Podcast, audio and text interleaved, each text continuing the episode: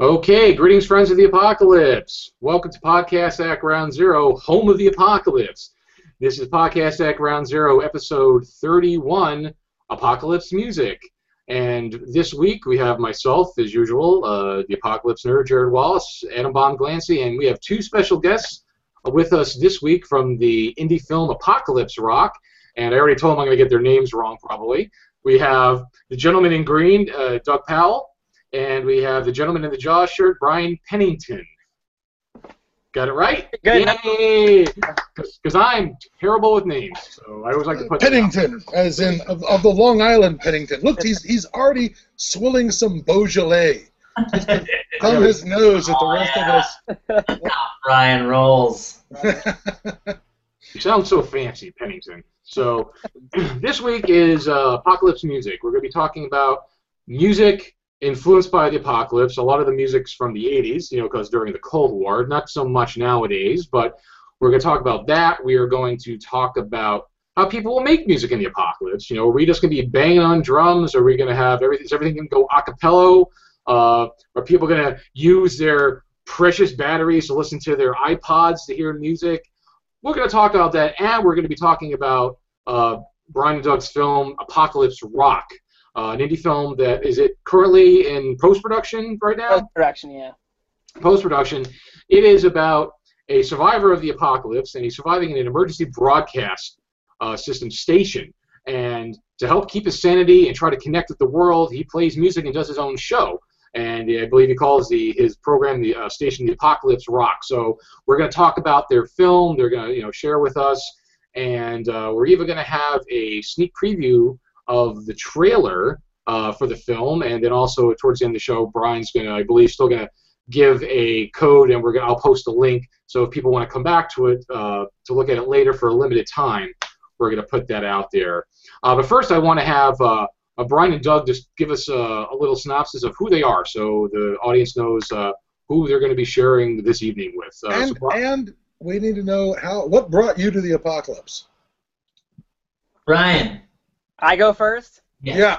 Well, as as uh, Jared mentioned, I'm Brian Pennington, and uh, gee whiz, I've been wanting to make movies ever since Jurassic Park came out because that movie is awesome, and you know I just want to work with dinosaurs and robots and actors and all kinds of stunts. So, So so you're you're all- five. What you're telling us is that with the dinosaurs and the robots, you are five. Brian does have like the a boyish enthusiasm. Good. That's what we like around here. Uh, so fell in love with movie making and just you know hopelessly fell you know just kind of pursued that and my parents were on board with it. So I went to school for it uh, down in Orlando at a school called Full Sail. And it's also where I met my wife Karen, and she's also my partner in crime. Uh, she's my producer, AD, uh, brain trust, if you will. So she's the one who says we can't afford that. She's the one that says, no, no, make it, you know, make it simpler. Let's build less. Let's, you know. But she okayed this idea, thank goodness. Um, Well, we are cheap if nothing else.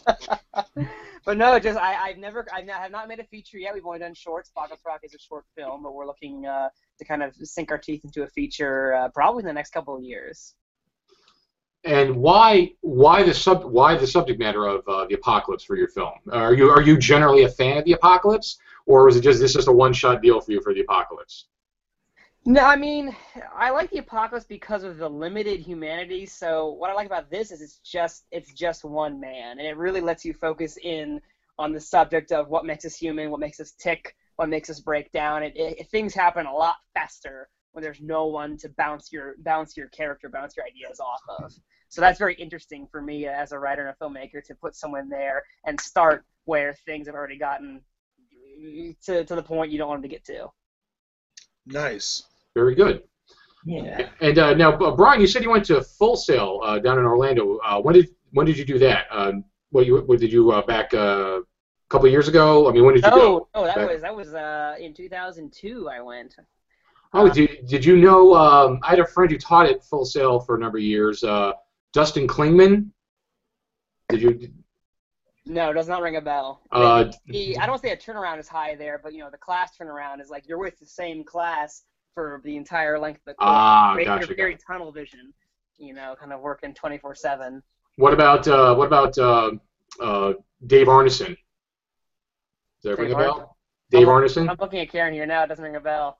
Okay, no, just two people I knew who uh, taught at Full Sail for a number of years, and so I was like, hey, hey, do you know them? You went there, so I was just pulling one of those. But you never know. It's an excellent school. I mean, in fact, the con the people that we con that we met with there that really knew their stuff, we still stay in contact with. In fact, the uh, director of photography on Apocalypse Rock was a good friend from school. Flew out from California to, to work on it. So The coolest guy too, Orlando. He's very cool. I wish I had his style, even just like 10% of it.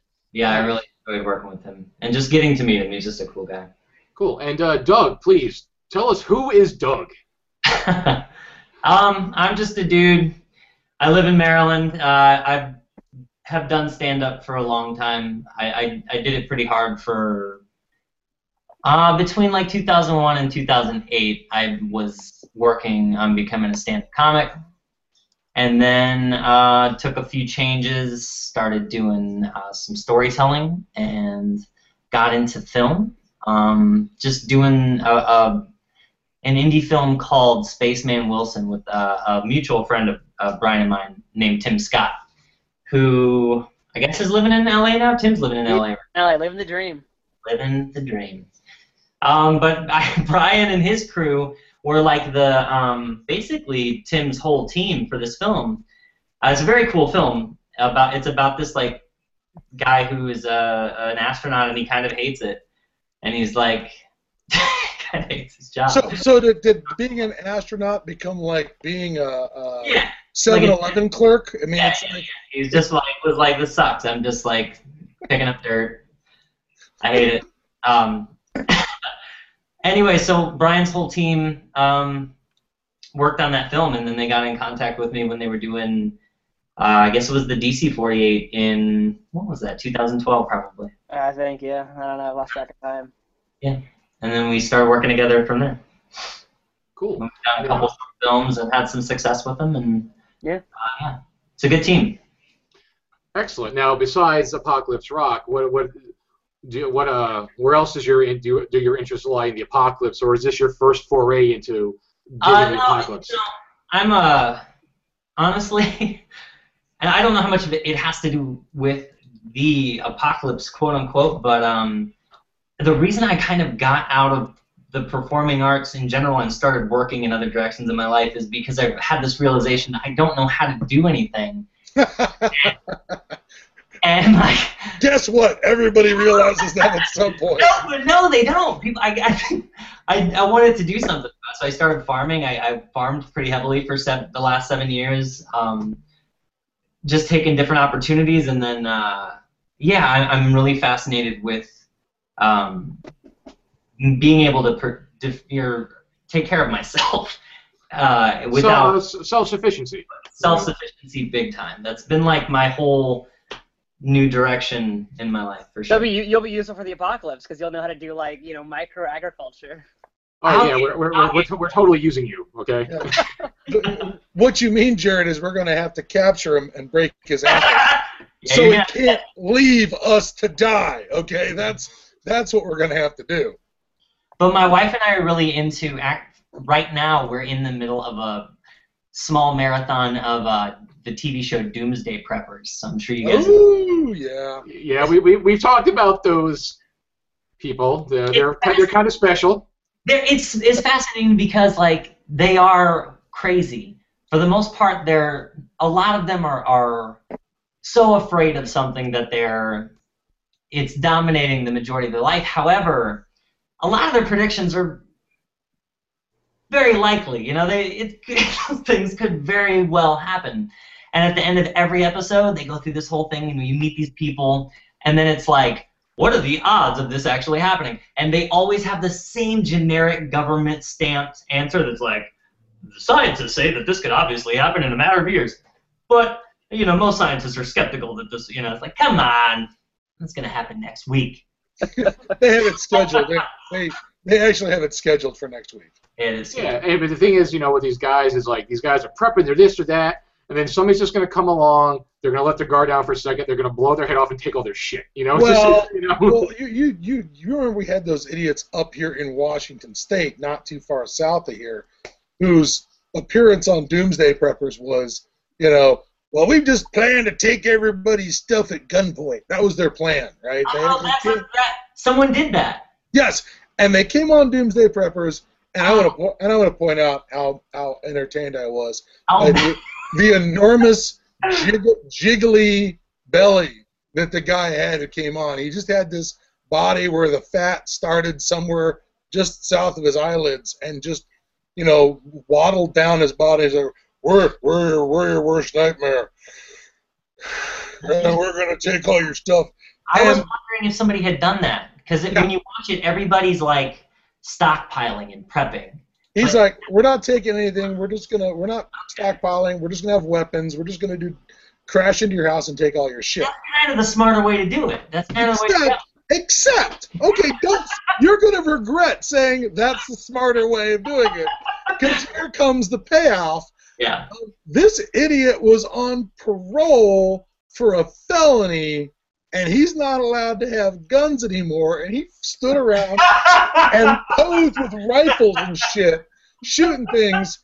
Um, and his his neighbors, who had been having no kidding problems with him yeah. since forever, because I would imagine. he's the he's the crazy guy who's shooting rifles on his property and maybe once tries the bullets zing over into the other property or whatever, and was doing weird things to intimidate his neighbors. Um, and so they all just took that videotape of the show down to the sheriff's office, turned it in, and next thing you know, the cops turn up, and Mister self-declared apex predator, and I shit you not, he used the term apex predator, is, is hauled off to prison.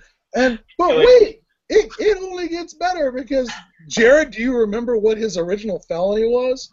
Uh, I don't remember, but I could always go back to the show about reality TV where we talked about all this already. Yeah. But, but yeah, we please. did it. He did. Yeah, we did this already. This is old material, but yeah, it was for something like communicating with a minor for immoral purposes. Oh no, Botch. oh yeah. He's the worst kind of guy. So yes, if you want to, well, I mean, clearly he's if he if he'd lost 200 pounds and stayed at the gym, he could be Wez, maybe you know from Road Warrior. Maybe he could work Yeah. up to that. But Possibly. right I think I think the depressing thing about that show though is that it shows you that the people who are gonna make it and and continue to procreate and make the next generation of people are the craziest, dumbest people in our. They're the only people preparing. All the like Uh. smart people are like working and making families and. wow, way to depress everybody. it's depressing. So, all right, moving on to uh, our next Oh. segment. Now we got introductions out of the way. Uh, some quick uh, in the news about the apocalypse. Uh, myself and Mr. Glancy both received our copies Hmm. of Fractured. Let me see if I can get it up here. Fractured: Tales of the Canadian Apocalypse. This was uh, sent to us by uh, Silvia Morano Garcia. Moreno. Marino, thank you, Garcia. I told you I'm bad with names. Uh, found us on Twitter, started talking about her book, and uh, so she sent us a review copies. And uh, like I always say, I will read it and we will review it and we'll talk about it. Uh, we have several friends of the show who are from Canada and they're interested to hear about this. So, so this is our first. Somebody sent us some books for review. We're making it. So, uh, so we got that, and uh, I, I got a new game in the mail, Scott. Uh, I got a game from off of uh, Kickstarter called Virus, the card game. Uh, right. It's about basically uh, deck of cards. You have viruses, uh, all the different mutations, and uh, everything that go along. And you want to build, it, and you're basically build. You know, you have you, know, you have a hand, and you're building a virus. I haven't looked into it too much. It just came in the mail today.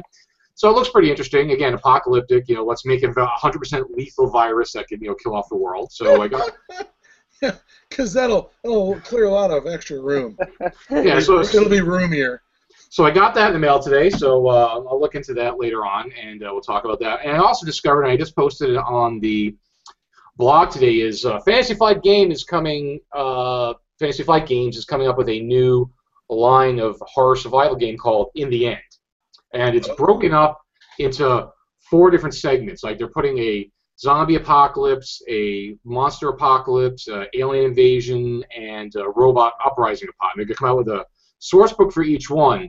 Now it's a role-playing game, but the premise is you're playing yourself, and apparently they're to give you some kind of rules to be able to stat yourself, and you and your friends play as survivors in the apocalypse. So, you know, of course, it's going to be every gamer. Oh, I got 160 IQ. What are you talking about? You know, you're going to get all of that. Yeah, there's. Uh, let's go ahead and say that we're not going to stat intelligence. That's just whatever you bring to the table. That's, Yeah. I'm You know- high minus three. yeah. I don't think that's that's going to be painful. I'm Yeah, well, gonna oh, I'm gonna I'm gonna check it out regardless, but uh, that's out there. So I, I remember some game in the past where you're supposed to play yourselves, and the whole the whole idea was your friends, everybody else at the table, they're the ones who stat. You didn't stat yourself. Everyone else told you what they thought your stat should be. Oh, Which- I like that. Which That, sound- it's friendships. That's how Yeah, real that- life is. that's how you find out who your friends are and what they really think of you. And probably that's a game that I bet they never got to the actual game mechanics because a fist fight just broke out right there at the table. so that's all I have for uh, in the news uh, today. Do you have anything, uh, uh, Scott, for that? Uh, no, I have no new. No, I have no new uh, apocalypse material. That's uh, Okay. All right, so uh, we'll move on to the first part of the, uh, the show. Oh, oh, I will say this. Okay. Um, uh, yeah, but I guess the closest thing I had, of course, was was that, and um, I've been recently given two books that I'm going to be dr- uh, uh, looking at. One of them is uh, a friend of mine gave me the Southern Reach trilogy.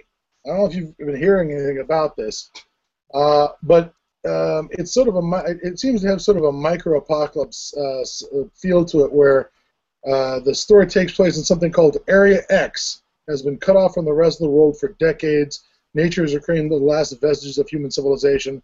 The first expedition into Area X returned with reports of pristine, Edenistic landscape. The second expedition ended in a mass suicide. The third in a hail of gunfire as its members turned on each other.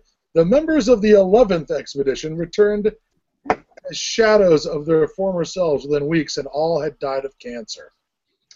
So, yeah, there's there's something micro-apocalypsy going on in this, as if maybe uh, this little patch called Area X is the doom that foreshadows what's going to happen to the rest of mankind. So, we'll be checking out the Southern Reach trilogy.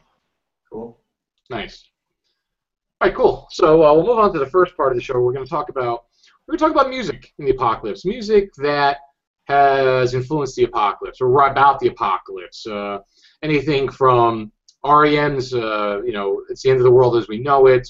Um, we're going to talk about that. You know, music that's written about the apocalypse, whether it's about nuclear war, is it anti-war, is it about nuclear war? Uh, it seems we had a lot of that in the, particularly the 80s. You know, uh, Land of Confusion, Phil Collins, you know, the famous video with the puppets uh, about, you know, the whole nuclear war conflict. So let's just kind of talk about uh, that for a little. We'll talk about that for a little bit here, just uh, different musics, anything that you, you know, that you could think of, or oh, hey, and guess what happened? We lost Scott just like we said we would. So but we're still here, so we're it's good. It's like- exactly, no, that's fine. So. Um, It happens all the time. He drops us all the time. And usually, I'm sitting there talking like a, you know, a talking head. Like, okay, let me fill some space because I have nobody to talk off, bounce off of. So, but anyway, uh, so yeah, so just uh, there was, like I said, especially in the in the '80s, there was a lot of music, and I, I did. I've done some research in the past uh, about there's there's so much music out there that's about the apocalypse. Anything from, I mean, things that come to mind are, like I said, the REM song, uh, Phil Collins. Um, Iron Maiden, anybody? Two Minutes to Midnight? No, I never really was into 80s metal. Um, I, I never was. No, I don't really know that song. Uh, uh, Two Minutes to Midnight was a song that Iron Maiden wrote about. Of course, you know, uh, Two Minutes to Midnight. Uh, there's the Atomic Clock, which which which is uh, put out by the it's like the group of atomic scientists, and every year they put out uh, this where we are because midnight is nuclear war. Okay. Uh, the closest we've been is uh, the 1960s or uh, the early 60s, the Cuban Missile Crisis. They put us at two minutes to midnight then. So I think we're about four or five minutes right now. So they wrote the song about two minutes to midnight. So the closer we get to midnight, the closer we are to nuclear war. So uh, Iron Maiden wrote about that. I mean everything. I mean, what do we got? Uh, uh, Nina. Anybody remember Nina? Yeah, uh, Nina Hagen. Yep, 99 Luftballons. That's Oh, yeah. all. Okay, yeah. That's that's all about uh, nuclear explosions. You know, those are the mushroom clouds. Balloons. Well, actually, uh, I'm not sure about that. I had a German friend of mine uh, back in 80, uh, I guess it was mid 80s or something like 87, 86, something like that. And she was saying that um, the uh, uh, that the translation that we get from MTV from the German to the English is way off, and that the song is a lot darker and nastier in German, despite the fact it's got this ridiculously cheerful pop, you know, beat to it. Uh, that it it um, yeah, it's all yeah, it's all about the um, you know the the war machine being tripped off by uh, the littlest of provocations and roasting us all like a bunch of fritters. Um, but I'm not sure about that translation about the balloons. So. Well, but, but the song is about like the balloons are supposed to be the nuclear, um, the nuclear missile, you know, the nuclear, the mushroom cloud. So if, if it was the 80s and we get 80 uh, or 99 nuclear detonations, we should consider ourselves lucky. Yeah, exactly. We got off easy if that's all we get is an exchange of 99 devices. Um, but anyways, uh, yeah, I remember Nina. Um, uh, what else was from the? Uh, you know, the, the, things that always struck me were stuff from the '60s. You know, things like uh, Barry McGuire's "Eve of Destruction." Yes. Uh, the End uh, by the Doors, which you know brilliantly becomes the um, opening credits of Apocalypse Now. That's where everyone remembers that.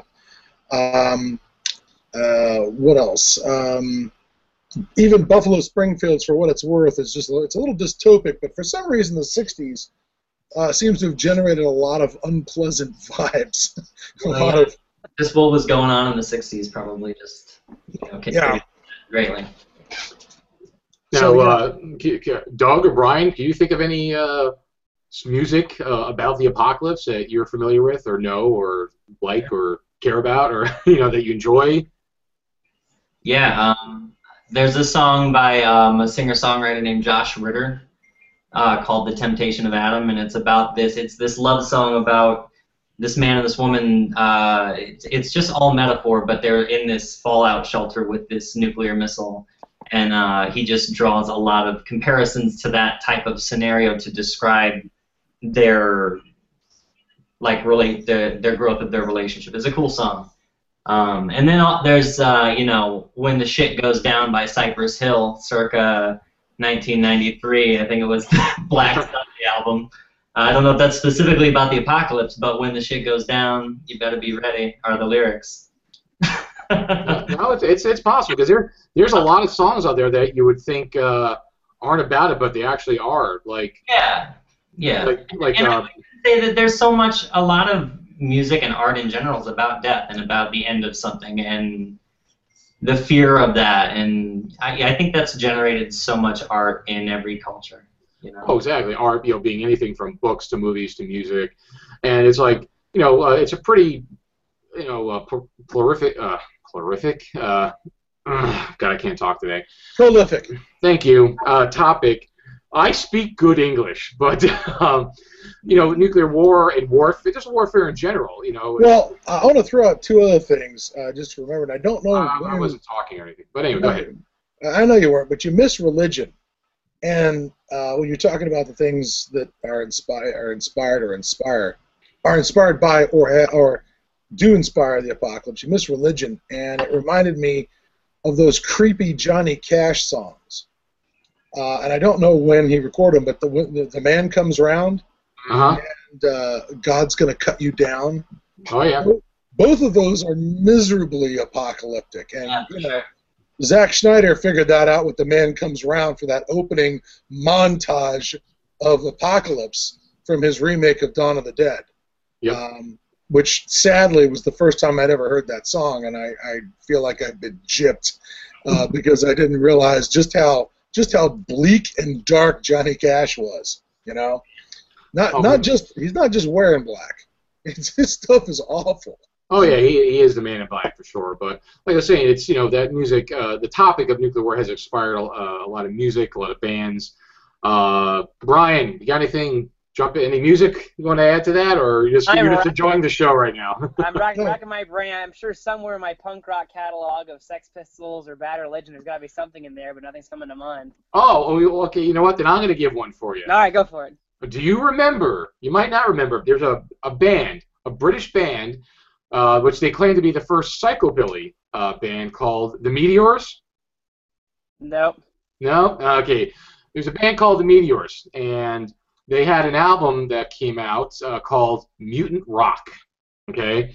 Now it's all the whole uh, song, uh, the, whole album's about. Uh, let me pull up the for the mutant. Uh, what does say here on the whole the whole world is dead now after the neutron bomb. We all stand up and looked at it. We wondered where it came from, but that's it was many years ago. What's left is changed by shock. We all live in the ruins, and we do the mutant rock. You know, come on, let's do the mutant rock. So the whole band theme is about, you know, the album's about, you know, mutants and radiation. And I first discovered that band totally by accident because I was reading. Uh, do you remember? uh, You guys remember Heavy Metal magazine? Mm-hmm. No, Heavy Metal. We're, we're, we're dealing with a different generation there, Jared. Uh, apparently, about Pokemon. No, I'm I did just make a Cypress Hill reference, so I, He did. But heavy, well, Heavy Metal magazine is still in existence. Uh, but it's it's a it's an adult graphic magazine with stories. It's you know well nowadays. cartoon, cartoon boobies. They were they. oh, Car- heavy car- metal. Okay, I played a video game with heavy metal. There we go. Okay, I know heavy metal. Wow. Say movies. No, I'm just. Cart, cartoon boobies. It's uh well it, it got it Pioneers. They're got, it got it got it got worse when uh, Kevin Eastman took over in, in 2000. Anyway, Then it became all about his wife's cartoon boobies. yeah, his car was wife's cartoon booth. But there was a, a story in it called Rebel by an uh, by a graphic an artist Pepe called Moreno. Pepe. Can I talk today, Scott? Pepe No. Moreno, okay, put out uh, the story called Rebel, and in the story there was a poster in the room, just in the back. It said the me- the meteors mutant rock, and I saw that. I'm like mutant rock. That's cool because I'm like I'm like 14 years old when I first uh, when I first read this. So I I was in graphics art class. Now graphic arts back in like '85 was, you know, Rubylith, actual printing, taking negatives, screen printing. There was no there was no computers in graphic arts class back then, you know. So we printed T-shirts, and a friend of mine did the art, copied the art, and I printed had a shirt that had the Meteors Mutant Rock on it. So, Nice. uh, but they're like a psychobilly band back from the '80s, and all their stuff's about uh, that kind of music. And uh, there's a there's a ton of metal bands out there. Uh, the first one that comes to mind, Nuclear Assault. Half the songs and half the albums are all about nuclear war, radiation, ruins, atomic war. Uh, there's a ton of other metal bands out there. Like I actually, it was funny. I was listening to satellite radio a couple weeks ago, and somebody was doing a segment on the on the metal station, and uh, it was all about like nuclear like nuclear war. It was the weirdest thing. I'm like, huh, that's funny because we're gonna be talking about this soon. So I just I just took I just took my Shazam and just kept on tagging uh, songs as they as he was playing them so I could remember them.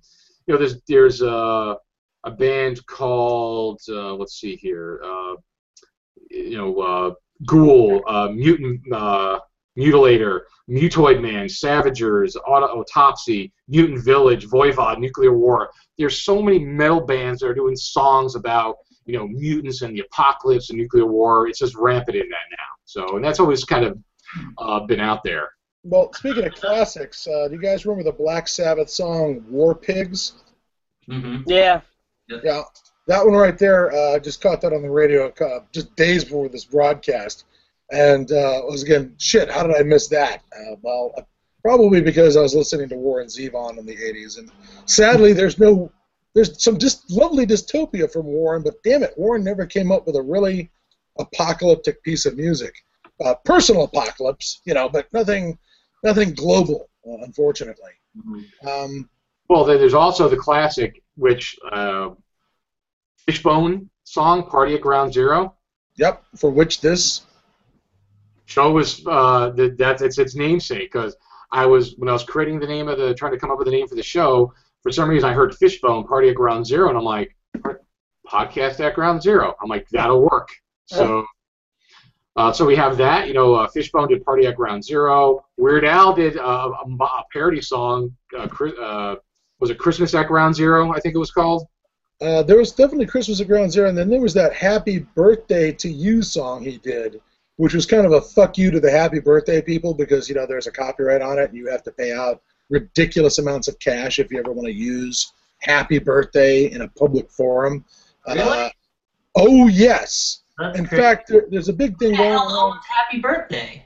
Well, um, I want to say that it that the that the copyrights fell to Warner Brothers. I could be wrong about that, but there was a there was a guy who made a film called Happy Birthday, which was all about the attempt to debunk the uh, copyright, uh, the idea that Warner held its copyright. It's why when you go into TGI whatevers and they you know they sing Happy Birthday to you at your table, they don't sing Happy Birthday to you they sing some bullshit song uh, that's like happy happy birthday we're happy to see you for your birthday and your money please They come have to together make up their own lesser song. yes I was So- told you know, that I was told recently that actually that was that was debunked, and apparently the people that claim ownership are now in deep, you know, Yes. having to pay stuff back. Yeah. yes exactly and so there was a weird al yankovic song called happy birthday to you that ends with a chorus about how we're enjoy your birthday because we're all going to die in nuclear fire was it um, the the monkeys in the pentagon are going to cook our goose their fingers on the trigger all they need is an excuse is like the last chorus of the song so happy birthday to you and a pinch to grow an inch Nice. Did you know? Did you know that Jethro Tull had a song about uh, nuclear war? no Surprise me. Uh, Protect and Protect and Survive uh, from their 1980 album uh, album called A. It, it's uh, it's about you know the British government's public information program, and it talks it talks about EMP and overpressure and uh, again yeah there's so much you would never expect that Jethro Tull had a music a song about that you know so so safe to say there's a ton of shit out there. Duran Duran's Planet Earth is uh, is about that, and we lost Scott yet again. So so his his connection is terrible tonight. So, but uh, yeah, so there's apparently as we talked, there's so much out there, you know. Uh, but especially go to metal, and you're going to uh, definitely uh, find a lot a lot of music about that. So, all right, so. Um, I think we talked enough about that so far because you know, we, I could just go on, just name songs, name songs, name songs all day long. I, I did get one. I did get one. If I can contribute here. Oh, no, no, please! All right, this is Brian. a segue here. Yeah, so this, the, the band Bad Religion, great punk rock band, uh, they got a song called Generator. Starts uh, like a rock, like a planet, like an atom bomb. And uh, actually, through that, I got in touch with a musician, Emily Davis, who does Bad Religion acoustic covers. And that's where I learned a lot of Bad Religion songs I'd never heard before, including Generator. I was like, this is great. And uh, and she's actually featured in, in Apocalypse Rock. So Oh, nice, really nice, cool. very cool, very cool. Right, there we go. Uh, So I, I, I, threw my chip in. There we go. There you go. Yay! Excellent, Brian. Yeah, I'm a I'm a punk rocker from way back when too. Like I said, those, those early '80s. Mhm. I was I was listening to a lot of a lot of uh, hardcore shit. I was listening to a lot of um, a lot of British punk back then. That's for, when it was for- happening. Yeah, it was happening back then. the for whatever reason, I'm not talking about Sex Pistols. I'm talking about a lot of other stuff too, like uh, uh, uh what is it? Uh, I can't remember. Uh, Peter and the Test Tube Babies. Uh, you know, Channel 3's English uh, is uh, is um, the the van- I can't remember. Anyway, I could go on. But anyway, I used to listen to a lot of a lot of punk back then. I had my punk phase, and towards my towards the late '80s, I got I got into a metal phase, and now it's like it's a it's a mishmash. But anyway, so uh, all right, we wrapped up music, Scott. So now we're now let's uh, kind of move on to talk about uh, in the apocalypse with the loss. hold on Oh, me go ahead, go ahead. Because, again, the one of the reasons I keep interrupting you is uh, number one. I'm, Because because you like doing that. Number no, one. I'm rude. It's because I'm rude. That's true. All right, I'm rude. And the second reason I keep interrupting is I never know when I'm going to be kicked offline, so I have to say these things when they're in my head rather than wait for an appropriate time to say them later. So how does how does that different than any other time? It's not. It's pretty. It's ba- essentially it's not. Um, the one thing I wanted to throw out on the subject of apocalypse, apocalyptic music is um, there's uh, uh, for those of you who are Fallout fans. I mean, one of the things I loved about the Fallout games was the rather uh, ridiculously inappropriate music that came out with Fallout 3 when you got that radio station the apocalypse, um, and all the music was was just like this incredibly sunny and cheerful 1940s, you know, music uh, that was sort of completely incongruous to the nightmarish landscape you were in. So yeah, it had that going on. Um, but uh, the other thing I wanted to point out is that uh, with the proliferation of various tools for manipulating uh, the Fallout game through the um, what they call the uh, the GECK and create your own scenes, uh, make your own stuff. A fair number of people have actually made music videos where they have used things like uh, Cash's that you know the God's going to cut you down or uh, Land of Confusion uh, to make their own music videos using the uh, the apocalypse as a backdrop. And one of the ones that I really like is uh, somebody made this astounding video using a, a, the level editor for Fallout 3 and using uh, a song called This Is War by a band called 30 Seconds to Mars. And uh, it's out there on YouTube. I guess the guy's name is Joylock, J O Y L O C K. I'd recommend looking at it because it, it was all, it entertained the crap out of me because it was because he had the level editor. He did the thing that everyone who's played the game wanted to do. He went and created using the level editor scenes that he you know set together of the endings he wished he could have had in the game. Because one of the things about we've talked about about Fallout is it was a game where it did a really nasty job of presenting you with hard decisions where the best you could hope for was what's the least horrible decision or outcome you can generate. And uh, he and, and, as part of his video, he went back and clearly fixed all that. Um, uh, the, the two that stand out, of course, is he fixes that tenpenny tower problem, Jared. Oh, he does, huh? Yeah, uh, and uh, he also there's also this bizarre point where he's re, he's changed the animation so that that uh, robot that thinks it's Button Gwinnett uh, when you're rescuing the uh, the uh, what do you call it the uh, Declaration of Independence is now a museum guide in that weird museum that's in the uh, Rivet City aircraft carrier. You you can actually remove him from that environment and put it. You know, at least that's to do with the level editor. Um. Those are really actually really cool little exercises in, in music and apocalypse that fans have done. Cool. That's cool. All right, now we're going to talk about uh, let's talk about, uh, like I said, music after the apocalypse. And, I, what I'm going to do is let's uh, let's start that off by talking a little bit about uh, Brian and Doug's movie. And if it's okay with you guys, what I'll do is I'll start off by showing the the special view, the special limited uh, edition trailer. How's that? Is that okay?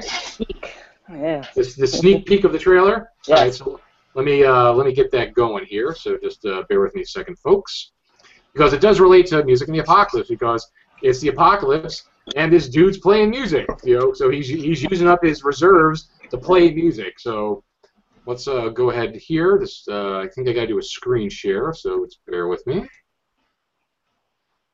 Aha, I think I could just I think I could just do the video. Let me see here. Uh, apparently I cannot. Oh, media player, perfect. This this will be a first for podcast at Ground Zero. Oh, yep, there we go. Uh, I think you're seeing something. I have no idea. I'm seeing the screen. I see Windows Media Player.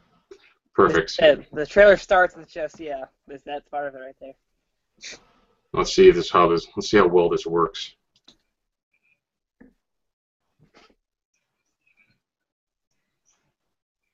You guys seen it? Nope. The two lines. All right, let's uh, let's try this again. Stop. Let me just try. Let me try desktop share then. Hold on, instead of uh, just an individual item, entire screen. Oh, I forgot it goes into an infinite loop. Oh, cool! wow! that was kind of that was awesome. Fall out of my chair. oh, there. That's the apocalypse is actually like just an infinite mirror into nothingness. Okay, so now you now you guys should just be seeing uh, the video screen, right? Yes, I do. I do see the video screen. I do see the uh, player down below. Let's turn the sound up. All right, let's see. Let's see what happens here. Are we hearing the video? We're seeing it. I can barely hear it. Yeah, I can hear it.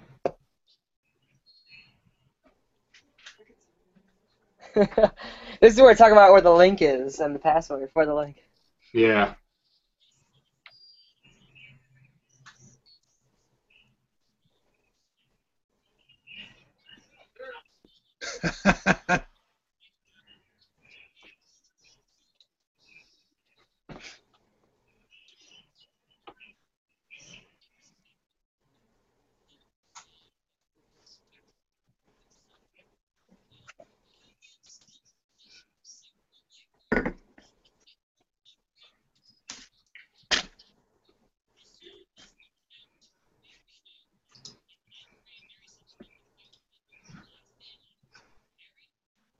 Here. no, I can't hear it, but I don't care. You guys can't hear anything? No, I can't hear it. No, I but thought, uh, it was like fast forwarding or something. I thought. All right, so apparently that's a fail. It's hard to. oh, all right. Well, we'll, We can we can plug the link here, and then people can like. Absolutely, yeah. I thought I thought I could try to. Uh, no! as we fall into infinity. That's the best thing ever. uh, apparently, it doesn't share uh, video too well. Okay, so what I'm going to do is, I'm assuming it's going to be the same link that Karen sent me, uh, Yeah, earlier. it'll be a well, it'll be. I mean, they can go to apocalypserock.com, and it'll be on the main page there. Okay, so all right, so let me just uh, go here. It's so so the link will be on the main page, guys. Let me. Right, and the super secret password's really hard. It's ground zero, all lowercase. There you So- go. So, folks who are just listening, you're going to go to their website. It's, uh, I've already posted it on the event page, and I'll post it again.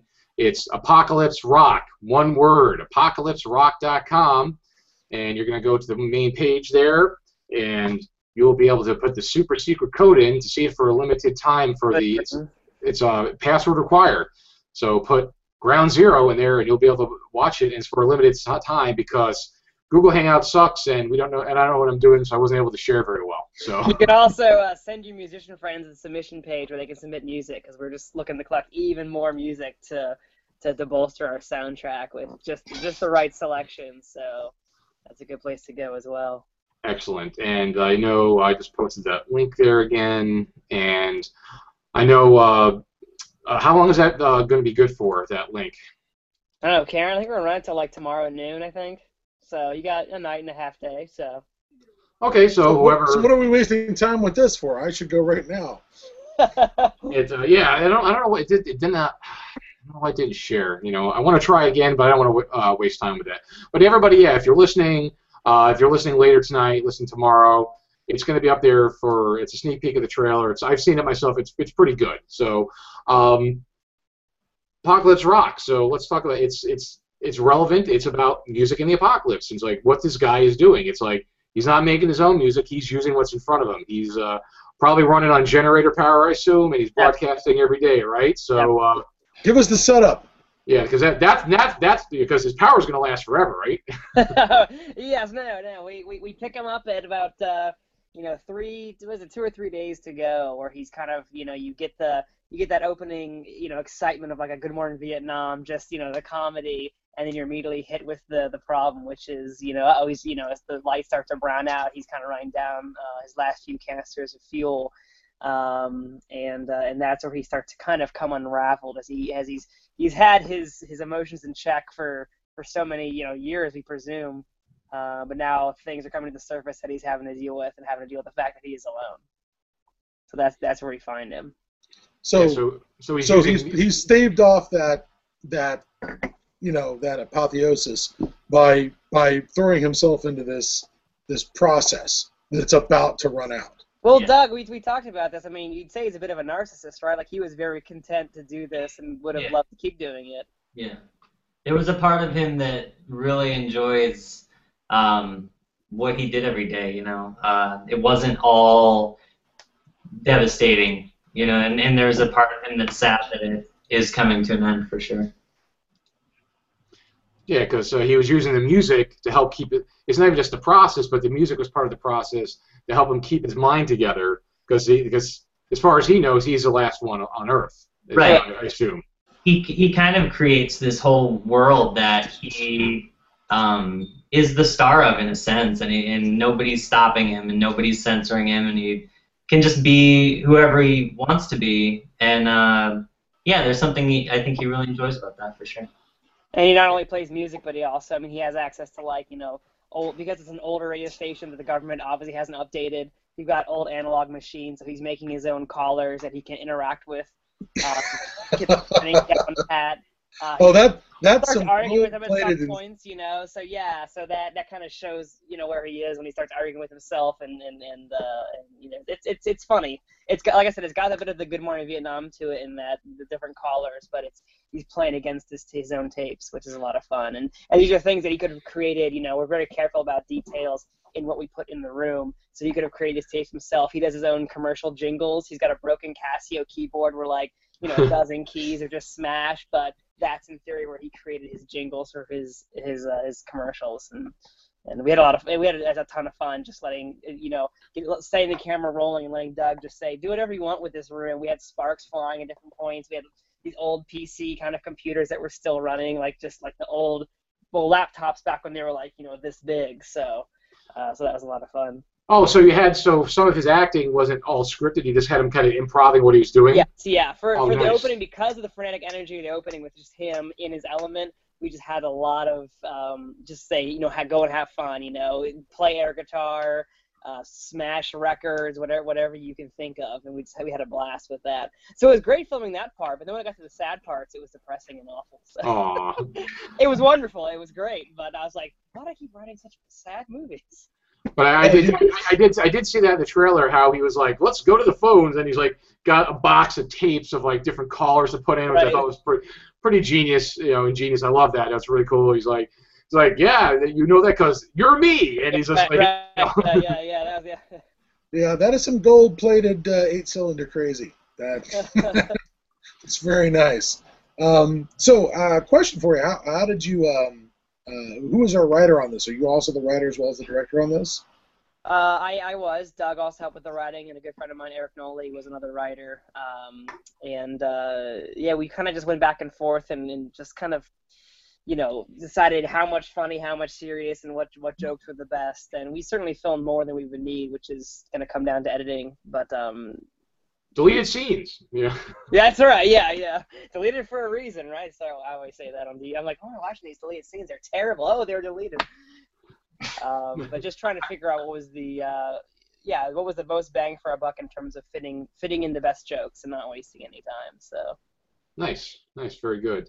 Uh, we lost Scott again, but what else is new? But uh, yeah, no, I said I like the concept of it because because you figure because even after the apocalypse, you know, uh, whether you're alone or there's groups, you know, people, you know, besides just the horrifying day-to-day living of survival, you know, you got to um, entertain yourself. You need something to help, you know, with your sanity, whether it's you know you know, reading old dusty books or uh, music, and music I think is essentially it would be essential part of that. You know, so I don't think we're I don't think we're going to lose music in the apocalypse. It's just it's going to be in a different format. We're not going to put on our you know we're not going to oh let me play on my iPhone, let me Right. look at my iTunes. You know, we, we're not necessarily going to have. Or maybe we will, because maybe people have generators. Maybe, maybe people are going to be charging, you know, to listen to their music and broadcast. You know, um, people are definitely going to go things like, like I said, finding acoustic instruments, banging on things. Um, something else I thought of because I recently uh, read, well, I audiobooked a couple of uh, older post-apocalyptic stories because that's something I'm always, I'm always uh, doing now. Is still uh, reading books. Is I did uh, The Earth Abides, and that uh, was written in like 1950-51. So it wasn't quite a modern story, but they were still playing music, but it was because they had old Victrolas, you know, to play their music because they still had 78s and they Right. and they played it on there. So to me, that that makes sense. Now, now in 2014, you know, how readily you're going to find an old Victrola to play your freaking uh, records? Uh, I just think I think it's interesting to note that um, we think of music in the construct of the technology that we've created in like the last hundred years, two hundred years. Like humans have existed forever and have always had music. Like whether it was humming or singing or banging on something, you know, it's a yeah, it's a natural it's a natural phenomenon. Even animals like relate to music and, and have their own forms of it. Just you know, sonic communication. Um, will there you know, if if there was an apocalypse, there'd probably be two schools. There would probably be the one that's like, we need to retain what we've gathered and let's plug in and charge and this and that, and then there'd be the other school that's like, no, let's make new music. Let's forge ahead and do what's what's different. I don't know. Yeah. You? No, I know, Doug. I think you make a very valid point. You're going to have those camps. You're going to have the one of people who are going to cling to the old world and say, no, we got to do this. You know, charge the powers. Like I said, find the old Victrolas. Because yeah, you think of music, but you're right. Mu- man has been making music, you know, forever. You know, you know, ancient civilizations from the caveman, whether it's banging on a stick, uh, on on a, on a log, or whatever the case may be. So, and you're gonna have people want to make the new music. They're gonna, you know, like I said, go do the acapella. They're gonna do the, you know, what's uh, you know, get a tree trunk hollowed out, and we'll get some, you know, deer skin, and we'll stretch it. We're gonna make ourselves a drum. You know, whatever it is. You're, know, people, people have always had music, and I think people are always gonna want to have music because, you know, people need enter- entertainment. People want to have fun, and you know, generally music's fun. You know, at least I think so. You know, I enjoy listening to music. I listen to music all day long at work because you know what? I I work in an office nine you know nine to five Monday through Friday, and you know what? Music helps me keep my sanity. You know, because you know I'm not I'm not uh, you know in Doug's character situation where I'm the last man alive and this music's helping me keep me sane. I'm in a fucking office. You know, you know, 40 hours a week, and I need my music to help keep me sane. Which you know, mean is so- you're in a you're in a really horrifying situation. exactly you know it's a it's it's terrifying well and also i need i need uh, i even i used to just listen to it on my speakers but now i've gone to where i put my headphones in because the people around me i can't stand listen, just listening to them talk anymore because it's like i want the apocalypse because i want them all to die so they'll leave me alone you know so He, Well, he's certainly, we certainly gravitated towards those more um, those more organic ways to record and play music. You mentioned the Victrola, and a scene that inspired me largely for Apocalypse Rock was from the, the film Book of Eli, where the creepy old cannibalistic couple um, have the old Victrola. They're playing. What song are they playing, Karen? Is what Ring My Bell? Ring My Bell? Yeah, yeah. So they're playing. You know, so that's a physical way. There's no you know diodes or anything. It's merely a physical way to recreate music. So I mean, I think Doug plays a CD once in the movie and we don't even see it. Most of it, it's, it's, it's records, it's eight tracks, it's tapes. It's, it's just these these more physical and more organic ways to recreate uh, sound in the analog ways, which it will eventually regress back to. Well, but some of that stuff's harder to destroy. I mean, Yeah, absolutely. vinyl is actually harder to destroy than digital technologies, and and also easier to recreate in the ability to create a needle, uh, as opposed to the ability to create a laser. Is that how we're reading? yeah There was a time when it was, was I guess there was a time it was laser disc, but how are we? How do we read a CD? Is it from? it's a, la- it's a laser still Laser, yeah. Well, yeah, so actually, when we were writing the script, my friend Eric and I were going back and forth. We have this running joke where we say, if it's just, you know, me, Doug, and Eric left after the apocalypse, things will never have again. Bridges. How do you build a bridge? I don't know. Or lasers. What's a laser? I, you know, I can rub two rocks together. Are we getting close? You know? Yeah, I, I think that techno- like modern technologies give us this idea that we know a lot more than we do. Like if it wasn't for just a few really, really brilliant people in the history of the world, we'd still be living in caves, It's magic to me. living in the woods. Like we're, you know, yeah, it's been a few. I'm an idiot. I don't know. how- I don't know a lot, and we all are. And and everybody's like, no, I'm smart. No, you're not. You're not smart. There have been a couple people who are very smart, and that's why we like pull out a phone and we're like, oh, I'm texting. What the hell is happening when I'm doing that? How are you getting, you know, like, You know who he sounds like? He sounds like that that school teacher professor in the first episode of Survivors. yes Who's who's like the PhD educated guy and he's like, "Yeah, I have a PhD. Um, I'm a doctor of English or or history or something like that. I think if pressed I could make a stone axe." You're right. yeah. No. Doug. No, Doug. You you are absolutely 100% right. Like everybody, we, we know we know stuff about the stuff we have, but how did it get there? You know, we have this many people, but this many people made the stuff for all of these people. You know. and made it accessible to them and, and, and to all of us and, and it's like it, it's even information even the like things that we know like the fact that i know anything about space or like uh, quantum physics or theoretical physics like listening to physicists talk blows my mind apart and they and they're dumbing it down so that my mind can be blown into little dumb particles like they're some people are so smart Well, let's talk. Uh, one thing I want to point out about this that you're talking. One of these is going to affect is the ability to recreate musical instruments. Um, if we, you know, uh, what do we do with our Fender guitars if uh, we have no place to plug them in? We, we, we, we use them as weapons. Yeah, first we'll use them. Yeah, we'll club each other to death with a Fender guitar. Which does make audible sounds, so I think Yeah. we're on to something. But I was just in a uh, place in Seattle here called Dusty Strings, which uh, is this music store. I was just in there this afternoon, and um, there was it was a, all these different stringed instruments: hammered dulcimers, uh, guitars of various stripes, ukuleles, um, steel strings. It wasn't things like uh, violins and basses and things like that, but you know you see all the fine wood craftsmanship of these instruments and what they're made, how they were made.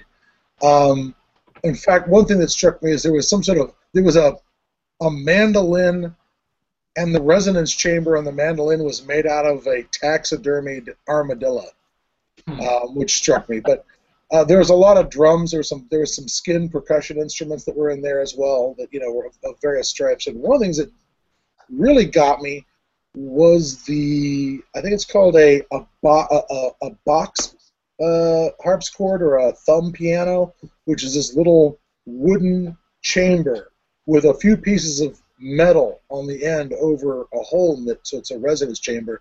And just by stroking those pieces of metal and making these little thumb noises, it goes into the resonance chamber and it creates these very, you can create very complicated and very intricate sounds. Mhm. And the first thing I thought of, you know, uh, looking around that store, thinking about today's show was, I don't. As long as there's people and there's stuff laying around, you know, we're going to find a way to make music out of it. I mean, steel drums, uh, which are so, you know, these complex, uh, beautiful instruments are made out of trash. hmm And so there's there's no way we're not that, that humans are not going to make music. It's what we made from the beginning. It's the earliest parts of culture.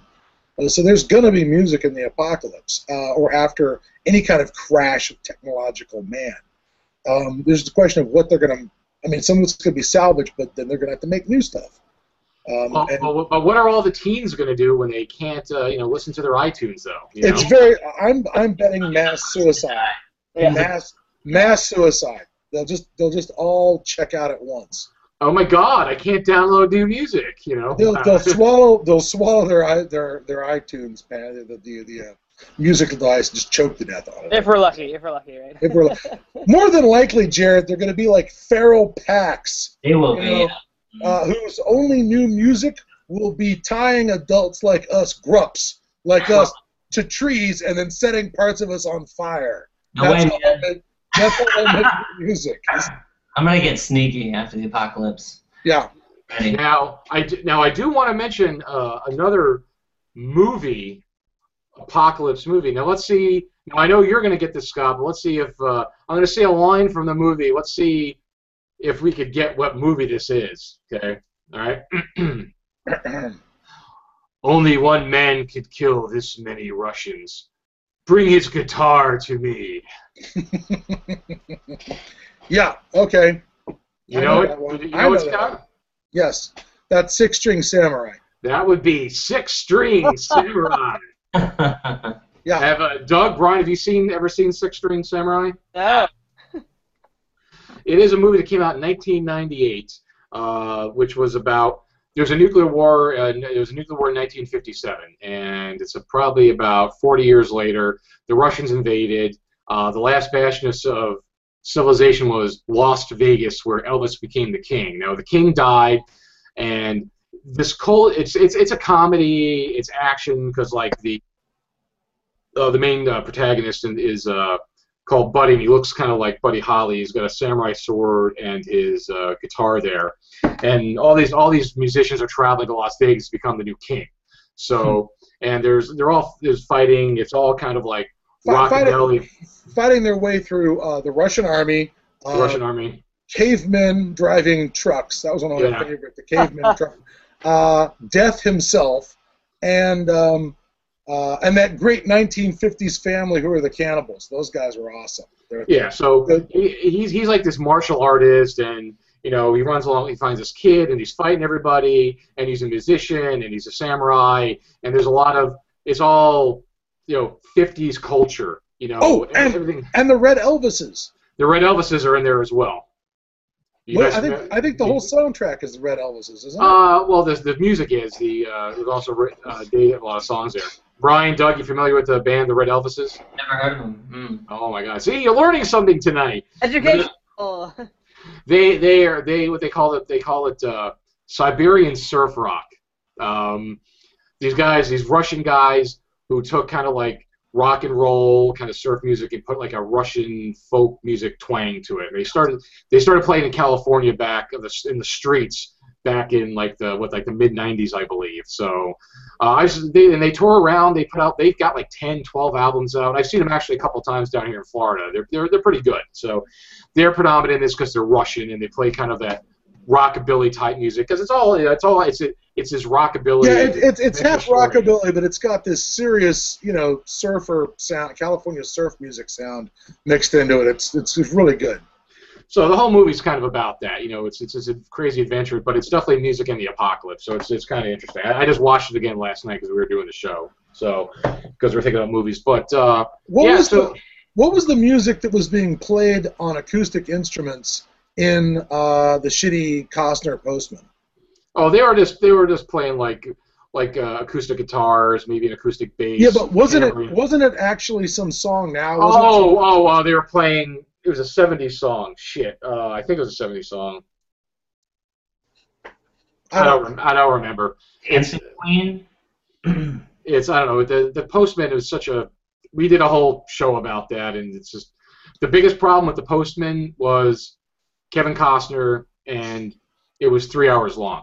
Three fucking hours long. Okay. so anyway, um, I want to I want to throw something else out in that department, and that is um, that idea of, of hearing the the old the modern music played on acoustical instruments. There's a band called Great Big Sea, S E A, or yeah, S E A, like ocean, Great Big Sea, and they do a version of REM's "It's the End of the World as We Know It."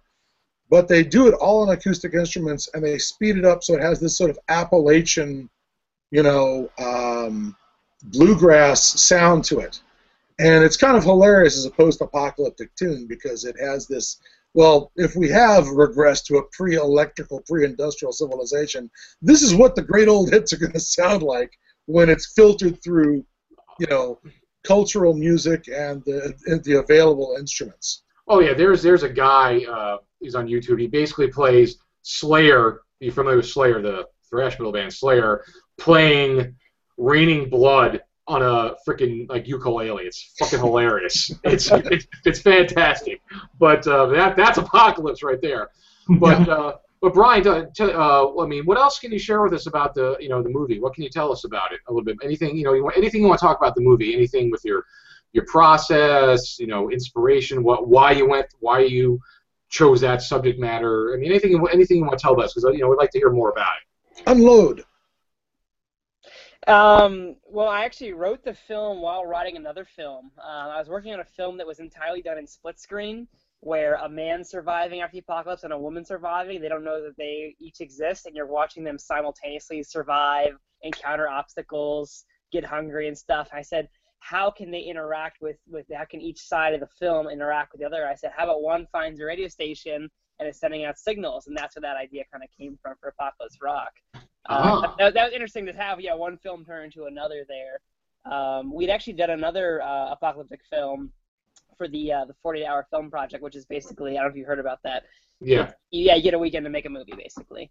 Um, we got sci-fi, so we basically did the uh, the last day on Earth, where a meteor's coming and everybody's coping in totally opposite ways. You've got like the couple that wants to go watch the meteor.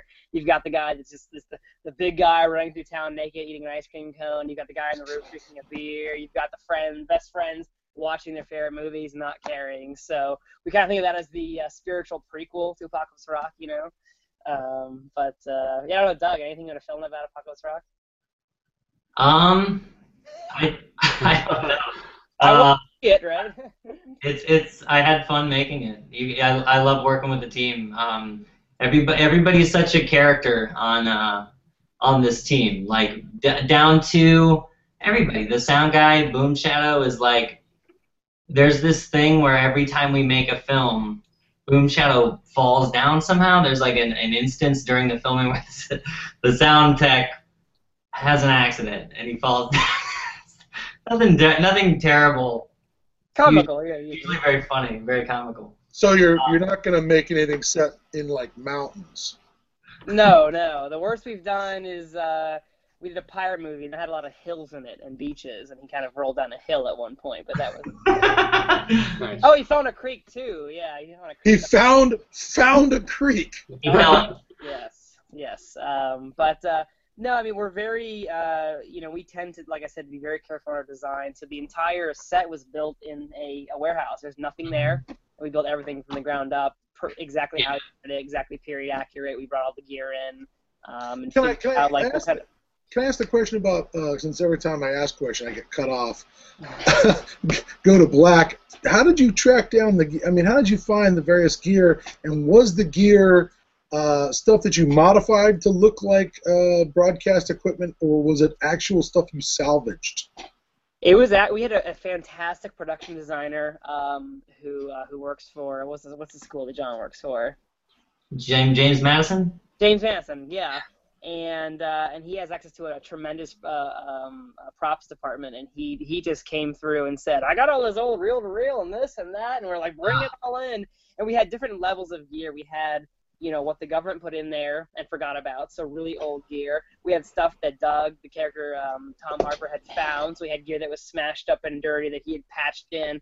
There's different layers we built to the sets. You had that government layer, you had the Tom's layer, you had his like punk rock kind of you know posters and imagery on the walls the way he's patched things and run things to make it his own so we kind of like set it up as the government would have it and then we had doug go in there and we kind of worked with him in that and, and got him to make it how he wanted it to be so you can see different yeah like different layers of, of occupation of that space Oh, And that was along the way. The set the set was remarkable. It really was like um, we might as well have just rented out an actual radio station because it was like it was awesome. It was really that that's almost a disappointing part because that part of me is like oh shucks people are going to think wow we just found a radio station to film in but it's not it's just set walls and we, we Well, that yeah, exactly. You- you- Well, that that shows how good of a job you guys did. If it actually, that's right if, yeah if you got to the point where you're like, is this a radio station or this is a set? You know, if you got to that point, you know you did your job right. You know, right. you had one job to do, Brian, and you did it. You did it. Dang it.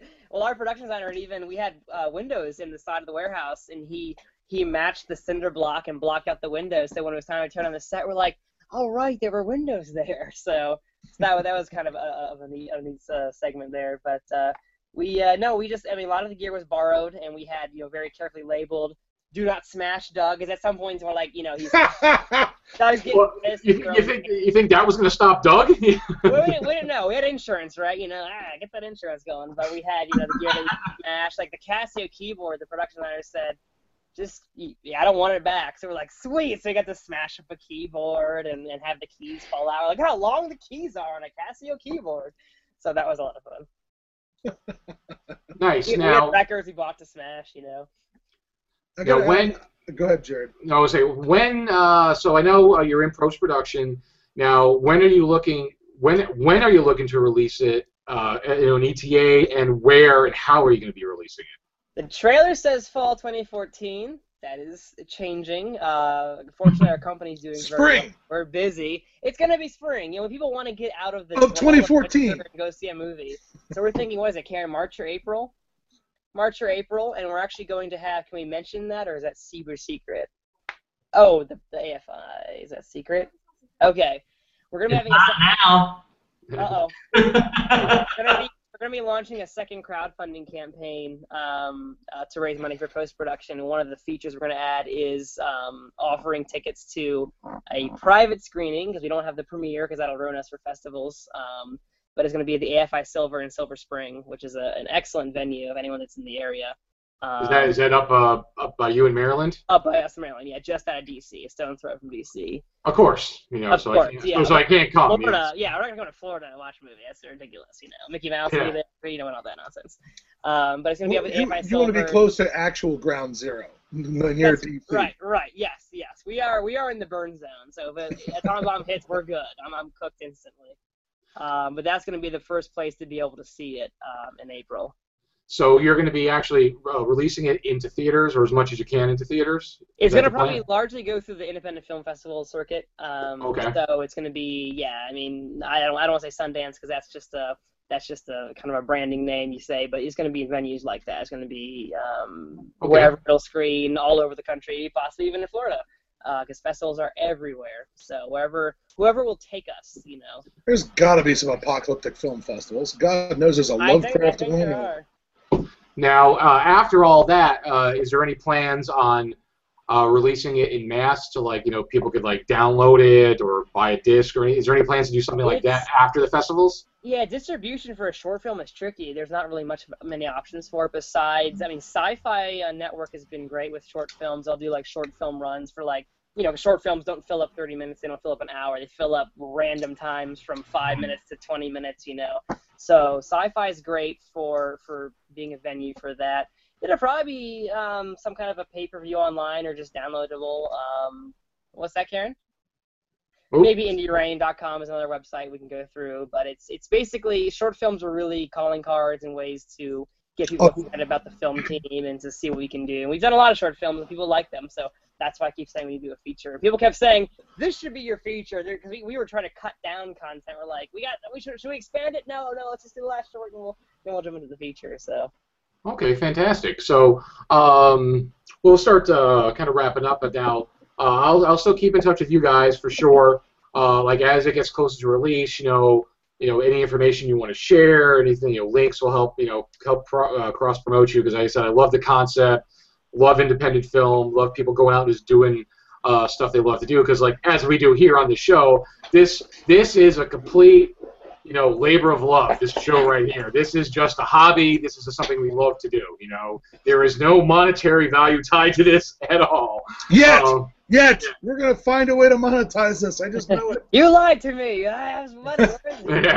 yeah. it. we, we, we do that a lot. We do lie a lot. So, but yeah, no, we'll definitely keep in touch. You know, as we know, and folks, we will definitely post, you know, any links, any information we can about the show. Because you know, now that you, now that uh, you know, Apocalypse Rock and the crew are all now fr- officially friends of the Apocalypse, and they're friends of the show now. So we will definitely continue to uh, help each other. And when you get your next uh, fund. Um, uh, Kickstarter or whatever. or Kickstarter, what do you, what, do- what do Let us know. We'll promote it. Right, Yeah, you're- absolutely right. yeah, your fundraiser will definitely you know put it out there because you know our you know our meager followers will definitely make sure they get out there and know about it. So uh, we'll Right. definitely we definitely help you know help you guys out for sure because again uh, it was good. So all right, folks. So we're gonna uh, wrap it up uh, this week for uh, music in the apocalypse. Hopefully we've all learned something this week. Uh, next week, or not next week, every two weeks from now, we, we do the show typically about every two weeks because that's about all we have the time for is uh, the next show is going to be Day of the Triffids, folks. So we are going to be talking about the book, the movie, the uh, two versions of the uh, the British TV show that they put out. And yes, Scott, I did uh, make my way through the 2009 uh, re-envisioning of that. Mm-hmm. Oh my God, it was awful, dude. It Yeah. was so so bad. Anyway, but we'll talk about that on the next show. There'll be lots of time to moan in pain. over. Yeah. and So one we'll, last shout out from us is follow us on Twitter at Last Man Rocking. if you want. Ooh, that is a hell of a Twitter handle. nice, nice catch. Last man rocking. So yeah, last man, uh, at Last Man Rocking is their Twitter handle. ApocalypseRock.com is their uh, main webpage. Their Facebook page is uh, facebook.com slash apocalypse rock. Got it. Apocalypse Rock, and I'll, I'll I, I've already posted links, but I'll repost the links there so everybody could uh, uh, find find that again. So again, thank you everybody for joining us this week uh, for uh, Music in the Apocalypse. I want to thank our special guests Doug and Brian for joining us uh, this week to sharing the experience. Again, thank you so much for coming on. We appreciate it. Having us, it was great. Thanks for having us. No, again, thank you, thank you for, for, for joining. It, as you know, I- we were talking, it was it was kind of a, you know, at the last minute thing. It was kind of a, you know, just it was meant to be. You know, it's like we were doing we were, we were doing the show, and I came across you guys at all at the last moment, and uh, Brian's lovely wife Karen helped pull it all together because you know I reached out to her, and uh, you know we were communicating and uh, made this happen. So again, thank you for being on, and. Uh, uh, any last words, anybody? Real quick, real quick. Anything?